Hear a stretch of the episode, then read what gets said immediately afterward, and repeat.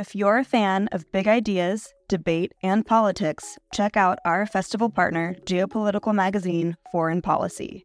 A forum for informed debate about global affairs, Foreign Policy keeps a finger on the pulse of world news and political happenings. Beyond articles that delve behind the headlines via traditional reporting, Foreign Policy has so many other products to offer, ensuring that no matter how you like to engage with eye opening content, there is a method for you. Check out their free offerings like Foreign Policy Live, their forum for live journalism, newsletters, and podcasts. And with a subscription, unlock in depth features and quarterly magazines, including their recently dropped spring edition all about India. Fans of IAI will love foreign policy for more of the mind expanding, insightful content that they seek. To explore their content, take advantage of an exclusive discount for IAI fans. Subscribe now using promo code LIGHT24 to save 50% and unlock access to everything foreign policy has to offer. Hello and welcome to Philosophy for Our Times. Philosophy for Our Times is brought to you in partnership with the New College of the Humanities, a university level college offering undergraduate and postgraduate degrees in the heart of London. NCH pride themselves on offering unprecedented access to a world class academic faculty. Philosophy students at the college are taught by some of the foremost scholars in the field, and one to one tutorials create a personalised teaching experience. Choose your major and minor for a unique combined honours degree and study the NCH diploma to widen your appreciation of the world in ways you'd never thought of before. Go to nchlondon.ac.uk for more information. Think better. Think NCH. After their heyday in the 1960s, psychedelic drugs have since been tarnished with bad press. However, a growing craze for microdosing psychedelics has been seen across the world. In Silicon Valley, tech giants from Steve Jobs to Bill Gates have experimented with LSD, whilst mounting research looks to show not only the creative, but the antidepressant benefits of the drugs. This week's podcast explores how to harness the benefits psychedelics could offer us. From a form of therapy to a path of enlightenment or an important tool for activism. Pharmacologist and former drugs advisor to the Home Office, David Nutt, drugs reformer and director of the Beckley Foundation, Amanda Feilding, and founder of the Psychedelic Society, Stephen Reid, get serious about LSD. Mark Salter hosts.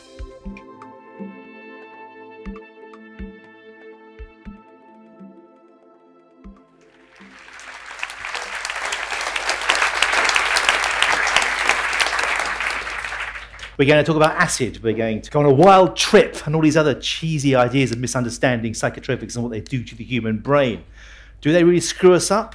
Is it all about deranged hippies, bad trips, and ghastly flashbacks, horrible memories? Or actually, can these drugs do something interesting? In fact, might they be very, very valuable ways of changing how we structure our society?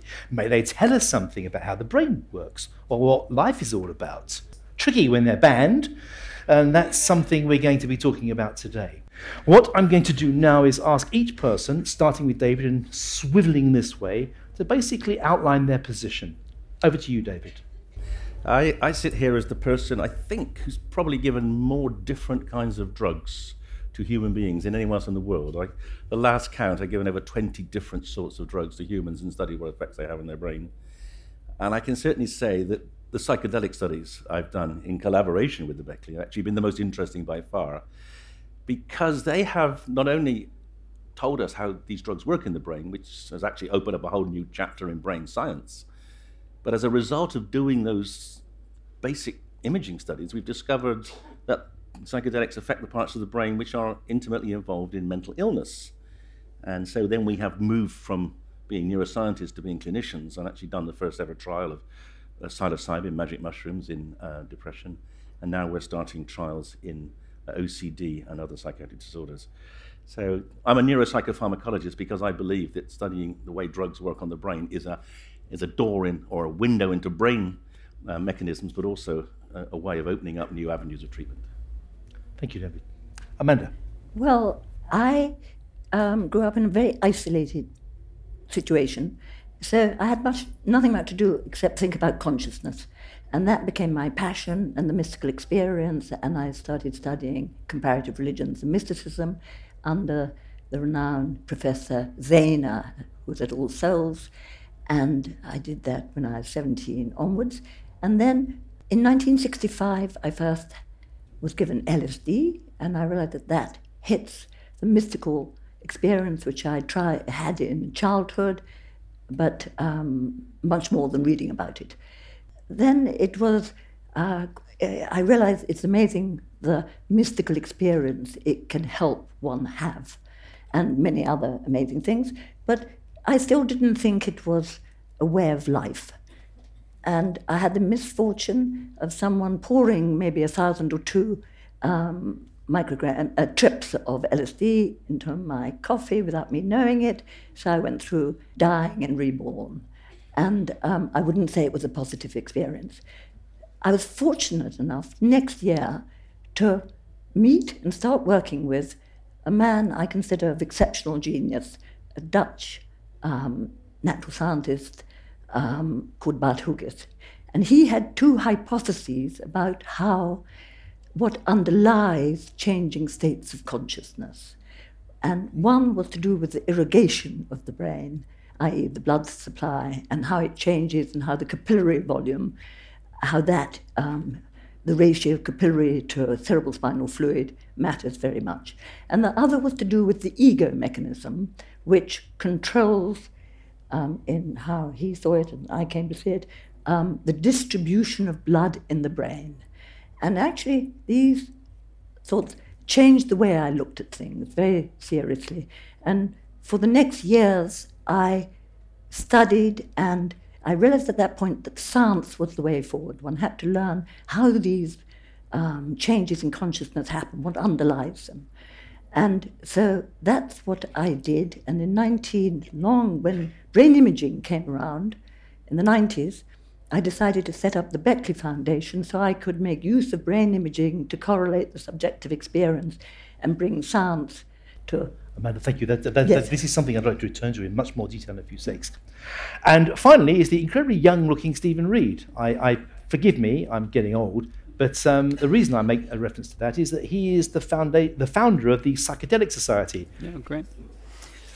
So it's mentioned in the blurb for this event can psychedelics deepen experience and enhance our lives? And I believe the answer is yes, at least when used responsibly. And first, to be clear, any substance can be dangerous when used irresponsibly. You can drink too much water and die, you can eat too many pies and die, but used with care, psychedelics are about as safe as they come. And certainly, psychedelics have enhanced my own life. 2CB encouraged a sense of wonder and confidence. Psilocybin mushrooms helped me develop my connection to non human life. DMT has shown me form and pattern, structure of ineffable complexity and beauty. 5-MeO DMT has given me the deepest, most direct experience of the unity and interconnectedness of all things and has resulted in a kind of well of inner peace. And a 10 day dieta in the Amazon with ayahuasca felt like having years of therapy in days. Last but not least, LSD, and I can't say it better than Bill Hicks. Wouldn't you like to see a positive LSD story on the news? Wouldn't that be interesting? Just for once. Today, a young man on acid realized that all matter is merely energy condensed to a slow vibration, that we are all one consciousness experiencing itself subjectively. There's no such thing as death. Life is only a dream, and we're the imagination of ourselves. Now, here's Tom with the weather. and for sure, my psychedelic experiences have by no means been uniformly blissful. They're almost always challenging, difficult, and painful parts of a psychedelic trip, and indeed, some trips are more pain than pleasure but it's often felt that going through that pain has been an essential part of the healing or learning process. In my experience, all psychedelic substances at high enough doses in the right environment give a taste of the same basic truth that there exists a ground of being. You can call it ultimate reality, God, Brahman, Tao, consciousness, whatever you like. It was never born and will never die, and it's the place from where all things arise and that all things return to.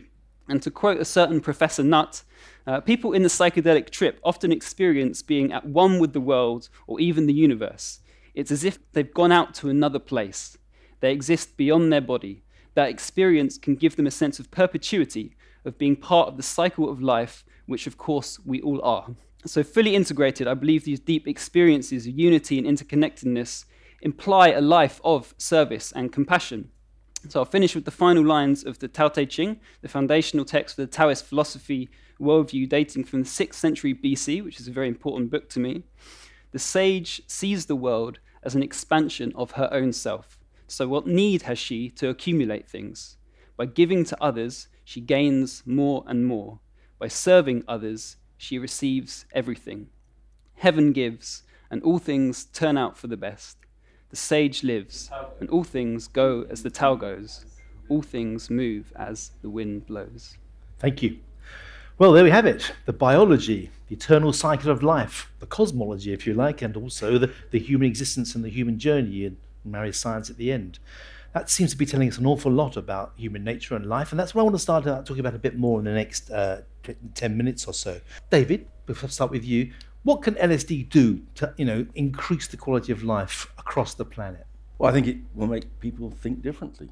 Just so you're all aware, I mean, LSD was legal from 1943 when it was discovered to 1967 when it was banned. Uh, it's the only drug to be banned because it changed the way people voted. and uh, it, people started voting against war and in favor of peace, and that was completely against politics and international uh, attitudes at the time. Probably still is, actually, and that's one of the challenges we have. So it can make, literally, it can open people's minds to a different way of thinking and doing things. How? Ah, right. So let me explain how the brain works. Right. So, so the brain is a very clever thing. Your brains have 200 billion neurons, uh, which 160 billion are called pyramidal cells, and each pyramidal cell is a little computer.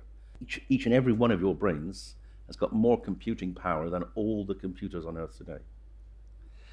Uh, and they compute in two dimensions. They compute initially, each cell is a computer, but then the cells have to communicate. And the communication across those 100, 160 billion cells is quite complicated. And a lot of that communication is, is mediated through receptors that drugs like LSD work on.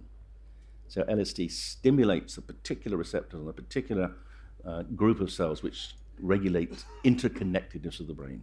The process of, of growing up, particularly in uh, the, our current culture, is all about making sure that the brain becomes does things in a very orchestrated and a very parcellated way. Different parts of the brain do their own thing, and it can become more and more effective and rigid at doing that uh, as a result of education. You get to a point where they can that's all they can do. But under psychedelics, the forces which push them into this this traditional way of thinking are broken down transiently, and the brain can connect in a way that it previously has only connected when you were very young. And it's that opening up the brain to other to connections which you've never appreciated before that allows you to see things differently. So that opening up of the brain, somehow psychedelics break the rules of other drugs. Mm. I mean, how do we go about harnessing that? Well, absolutely. And that's what so excited me about LSD when I first got to know it. I thought it can really change the way the human animal sees reality. And it can be for the benefit because it's widening it, it's taking away the repressions imposed by the ego, or what is now called the default mode network, that lessens its control. So all the rest of the world brain communicates with itself more. And that is more chaotic, but it's also more creative and opens up new thinking. And I think that's incredibly important for our species now. I mean, could you, I mean, I'm sorry to pin you down on this, but could you spell out that more more detail with, say, regard to particular instance? But the Well, classic where's it- example was Kary? Mullis. Kary Mullis, who discovered the P- PCR, the polymerase chain reaction. He got the Nobel Prize for discovering a biochemical reaction which he had wrestled with for years, and then under LSD, he saw the mechanism of achieving his goal, which is to make more DNA, so we could analyze it. And he said, I got the Nobel Prize because I took LSD and it opened up my mind to how I had to do this particular piece of biochemistry. And PCR changes everything. Anything you've eaten today has been PCR'd. When you go and have your burger tonight, those of you who aren't vegetarian, you'll discover that, you know, if it's a hamburger or a horse burger, you'll know that because of PCR. So, you know, that changed the world. And, he, And is this a reliable characteristic of psychedelics? I mean, certainly there's good evidence that these substances can help with creativity, and in fact, there's a, seems to be a trend for microdosing at the moment, taking very small doses of LSD in Silicon Valley and other sort of tech communities to uh, to see if you know indeed it can um, produce benefits in the arena of work and so on. Uh, you, you mentioned the phrase opening up there. We've already heard this, this language of opening a few times.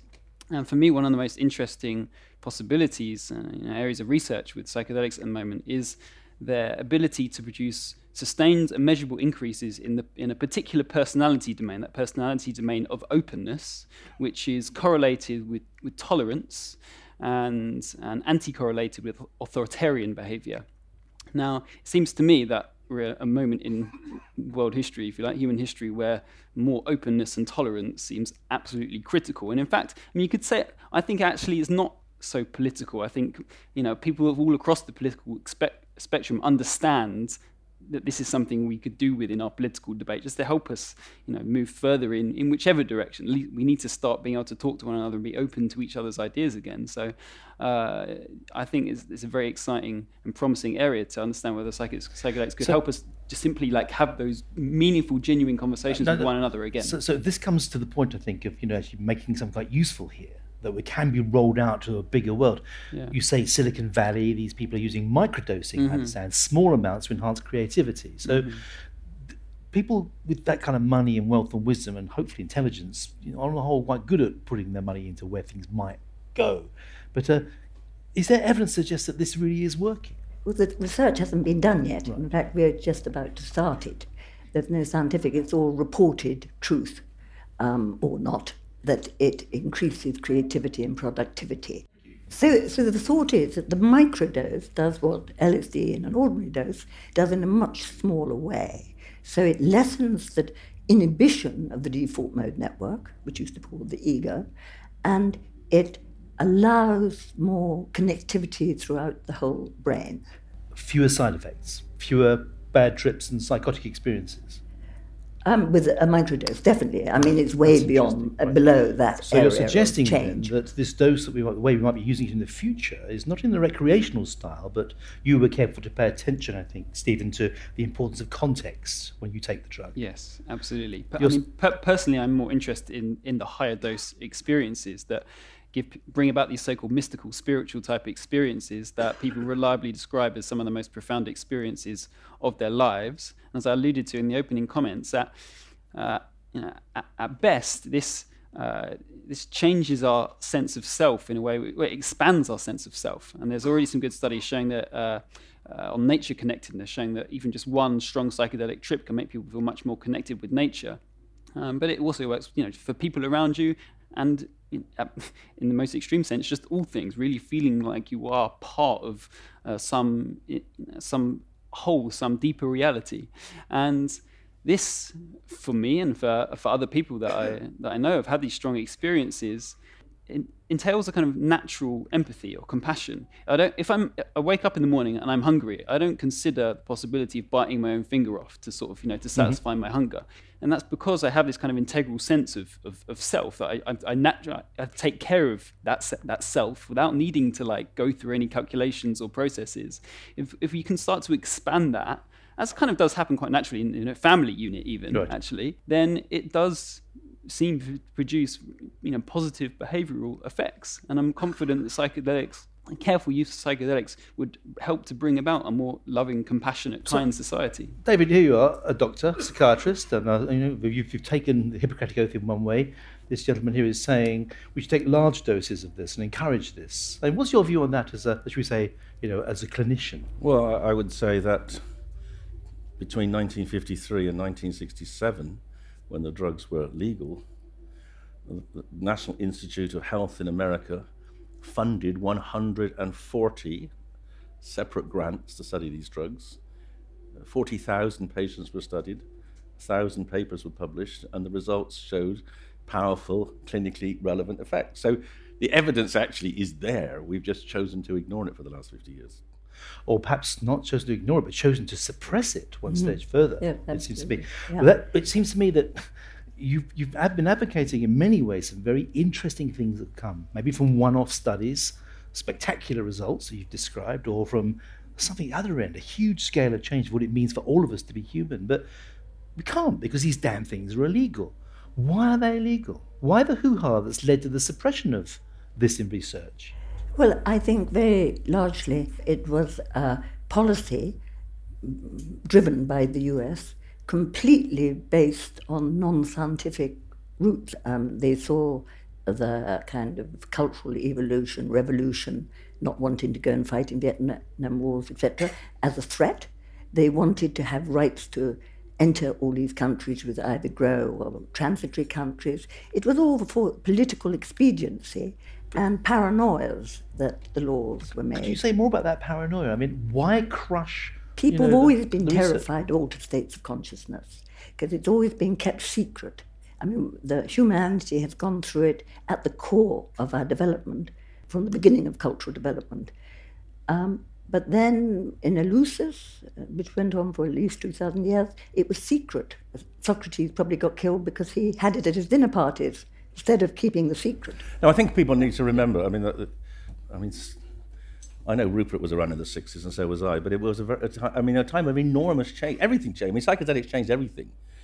They changed art, they changed music, and that, that, that was obvious, you know, and they changed dress sense, you know, every, things changed phenomenally. And society, the establishment thought this could go too far. It could change us. But yeah. did they and with change? people, you know, and, and, and that was why there was a backlash.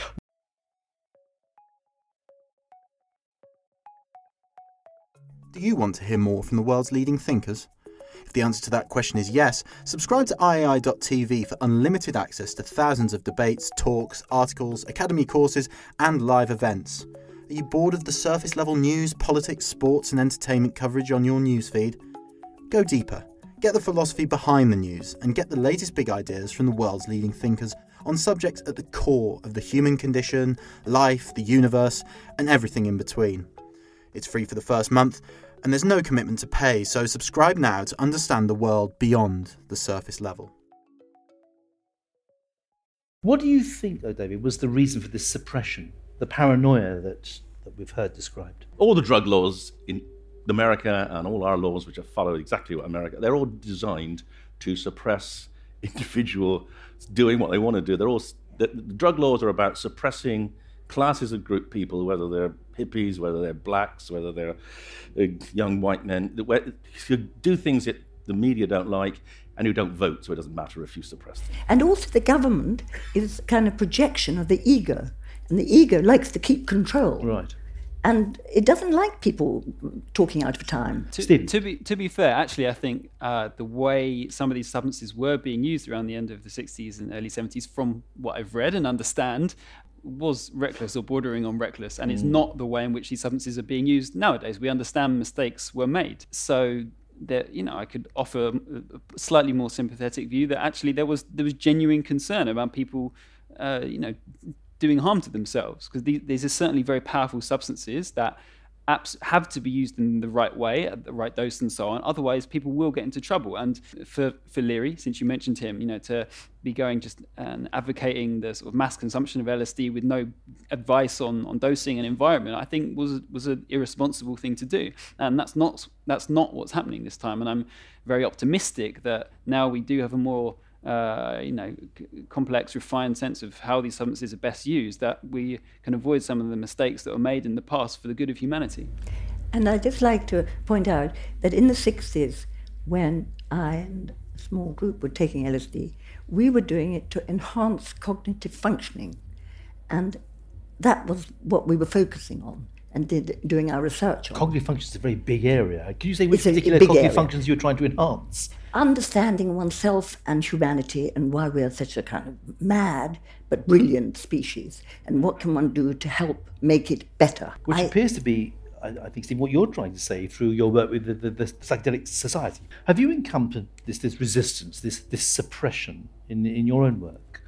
Uh, actually, no, no. I was when I started the society, uh, especially given that I've been involved in other activist groups. I was very much prepared to get some interest from the police or some branch, some branch of authority, and I we have had nothing the whole time, which is encouraging, actually. Right. Um, and I sense things are changing and changing very rapidly. Uh, Cannabis is already legal in what a dozen or more states for both medical and recreational use in the US. Uh, there's, there's, I think, there's a bill uh, at the federal level in the United States proposing regulation, you know, across the whole country there. Uh, there's a, there's been there's some movement in Parliament on cannabis in the UK over the past days as well.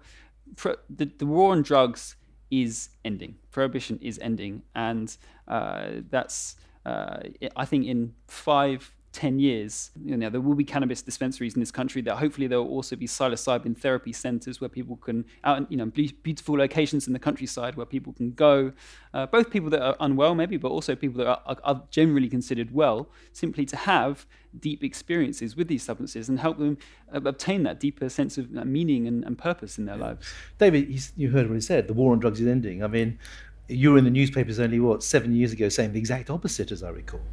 Well, the war on, I mean, depends which country you're talking about. The UK. In the last decade, we have been the most repressive country in the world in terms of drugs. We're the only country in the world that's actually gone backwards, possibly Russia. Uh, you know, maybe that's an interesting analogy, but the, the reality is we're the only country in the world that's actually banned drugs which don't exist. The, 2016, the Psychoactive Substances Act banned anything that works on your brain that isn't alcohol. We're still fighting a war on drugs, in at least notionally, perhaps not with, on the ground with the, with the police, when a lot of the police have given up now. Sorry, Steve, you're going to do you well, uh, barge in there. Vast numbers of people nowadays are using these very secure, anonymous internet channels to order psychedelics and other substances directly to their houses, uh, arriving in sort of you know very normal looking letters, and totally bypassing the normal systems of organised crime and so on that would otherwise be providing these substances, and are using them just in a very simple, safe, responsible way. But this is another perspective on why the war on drugs is ending, or maybe in has already ended. you know, like right. people, basically, it's already the case that anyone who wants to get hold of these things and has a, has a you know degree of knowledge of the internet can very easily. But it's not so. ended because three days ago, the GP in Northern Ireland, who's prescribing for the boy with severe epilepsy, was told he's no longer able to prescribe because he's breaking the law. So this kid will either die or have to go back to the States to get his treatment. It hasn't ended. It's been fought in a different way, mm. been fought more subtly, but it hasn't ended yet. Mm-hmm. There, has been a tidal shift in educated opinion about it.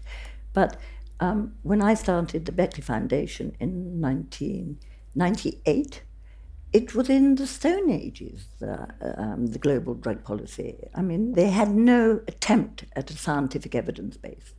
And so, so, it's taken whatever it is, 24 years of work, right, building up an evidence base. But how do we know that this tidal shift is not going to turn into a tsunami of you know serious side effects? Okay, it didn't happen in the 60s, but you know, if we are to now think about the world we might live in when these kind of drugs are widely available and useful, I mean, how do we know that won't do more harm than good? What we're advocating yeah. is at this stage to have them back in medicine. They were in yes. medicine, right, in medicine, yes. where it's safe. Well, yeah, I mean, Regu- it also takes more discipline to take a psychedelic than not to take a psychedelic. It's not an immediately, um, you know, it's not like having a drink. Well, good. That, this is what Steve you alluded to: the idea that taking the drug, in, even in large doses, should be responsible with uh, doing it, taking it properly and sensibly. Yeah. Right? So I uh, I often talk about not simply psychedelics, but the psychedelic experience or psychedelic therapy, and like the the context in which we take these substances is, is absolutely critical. And I'm uh, Can you just flesh that out for an example? Supposing I'm suffering, say, schizophrenia or severe okay, depression. Okay, so one of the uh, my organisation actually runs psychedelic experience weekends in the Netherlands, where can, people can go to the website and fill out an application form, and we ask a series of questions about people's mental and physical health. So he's talking about the legal use of psilocybin in the Netherlands, because the Dutch have always had a yeah. rational approach to drugs cannabis is legal there. The mushrooms, truffles are legal there. Mm-hmm. Thank you. Um, yeah, so we can, this is totally legal above board, and we can advertise it publicly. We ask detailed, detailed information about people's mental and physical health, and if there's any, you know, uh, indication of schizophrenia, then they would not be accepted onto the program. It's, you know, there is some evidence that psychedelics can precipitate existing mental health conditions, and we, we keep up with the latest you know, evidence on this from people like Imperial, and I'm very careful to apply it. Uh, but these so we take groups of usually 15 people at a time then over to houses in the countryside outside of Amsterdam, sort of a nice countryside setting, uh, with three sober facilitators. And on the Saturday daytime, people have uh, a trip on these psilocybin truffles.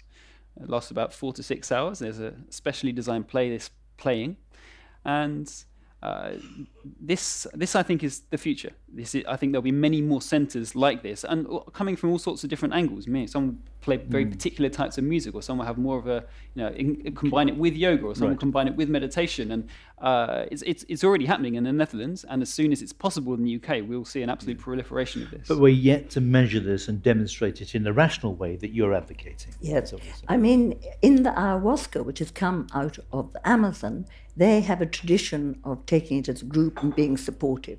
And we've done research to see um, the results of these people, Westerners who go, and they're very positive. Interesting. And sorry, if I might say, I, I started the Beckley Foundation in 98 to bring scientific research so we understand how these compounds work in the brain so we can better use them as tools.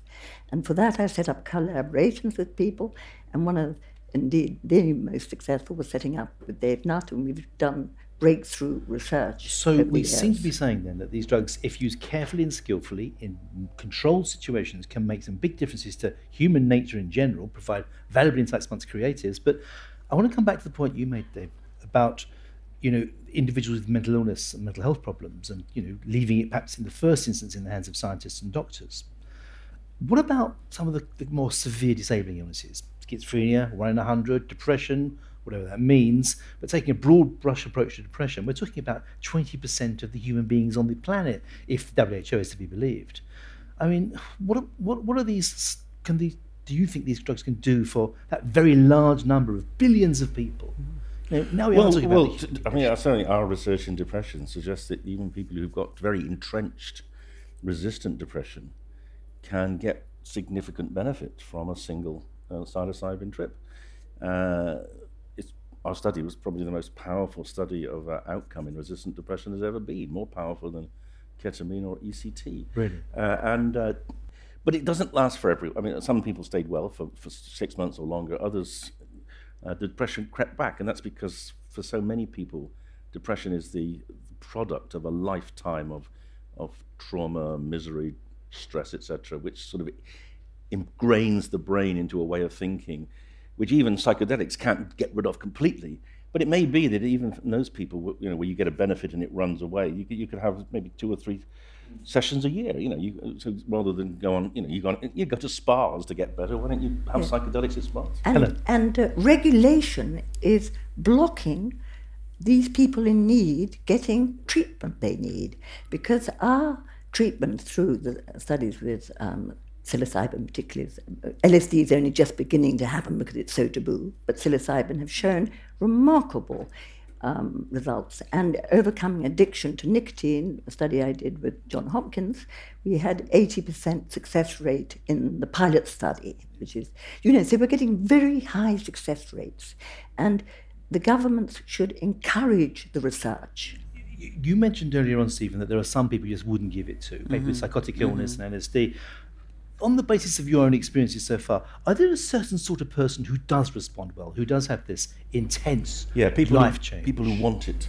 Yeah, yeah. This is never you're never going to yeah. give this drug or these drugs to people who don't want it. Right. And the Americans showed that very clearly because they force it onto people mm. uh, who weren't prepared. Yeah. And if you don't prepare people and they don't want it, so careful preparation, so, so taking the pill in a healthy, happy place with the sun shining on, and a friend. Exactly. So. On our experience, we get people fill this up, fill out this application form. And there's then at least a month between mm. the application and the weekend. And we spend at least 24 hours with people before they get any anywhere close to the psilocybin. And all of that is very important in uh, meaning that people then do have positive experiences during the trip. And and what our research has shown, and other people's, is that when people have a peak experience, ego dissolution or mystical experience, it is correlated with efficacy of treatment.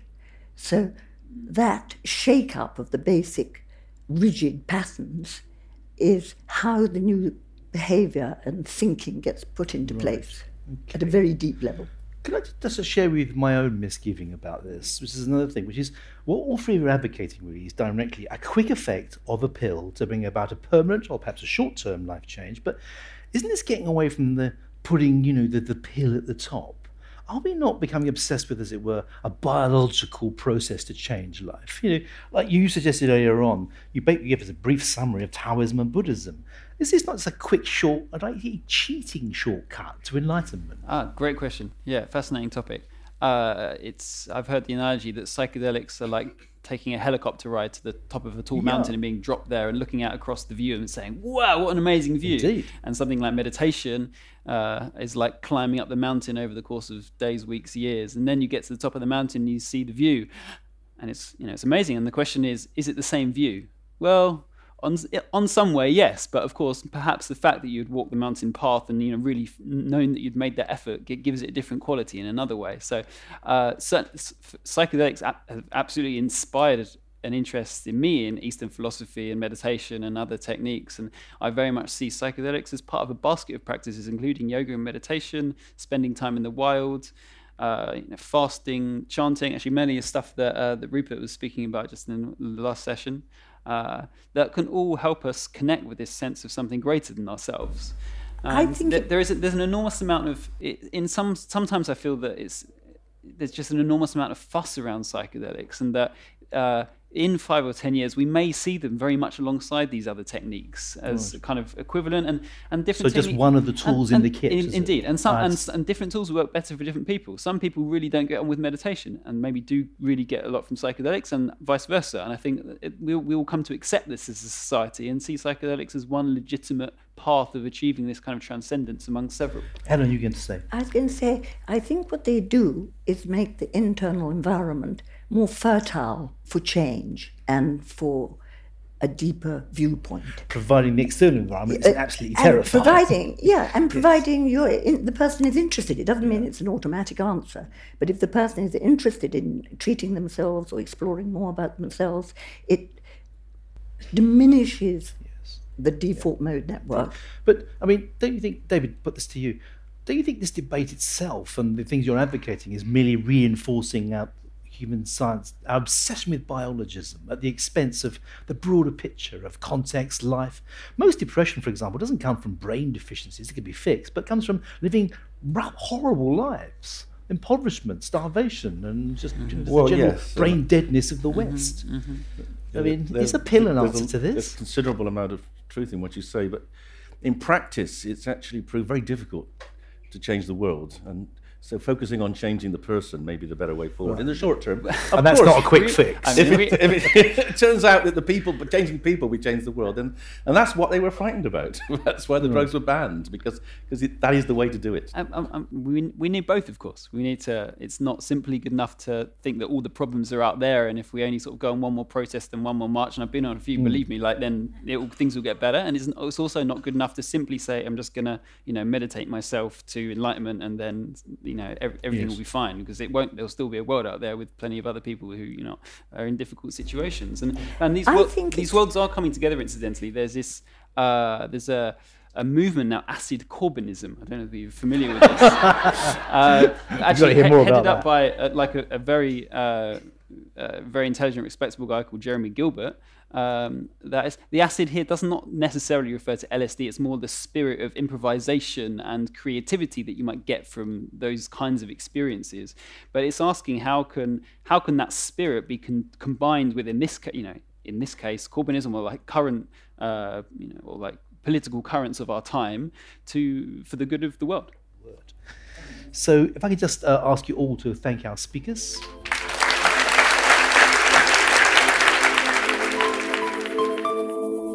Hope you enjoyed this podcast brought to you by the Institute of Art and Ideas. For more podcasts, make sure you like and subscribe our iTunes and SoundCloud page to never miss an episode of Philosophy for Our Times.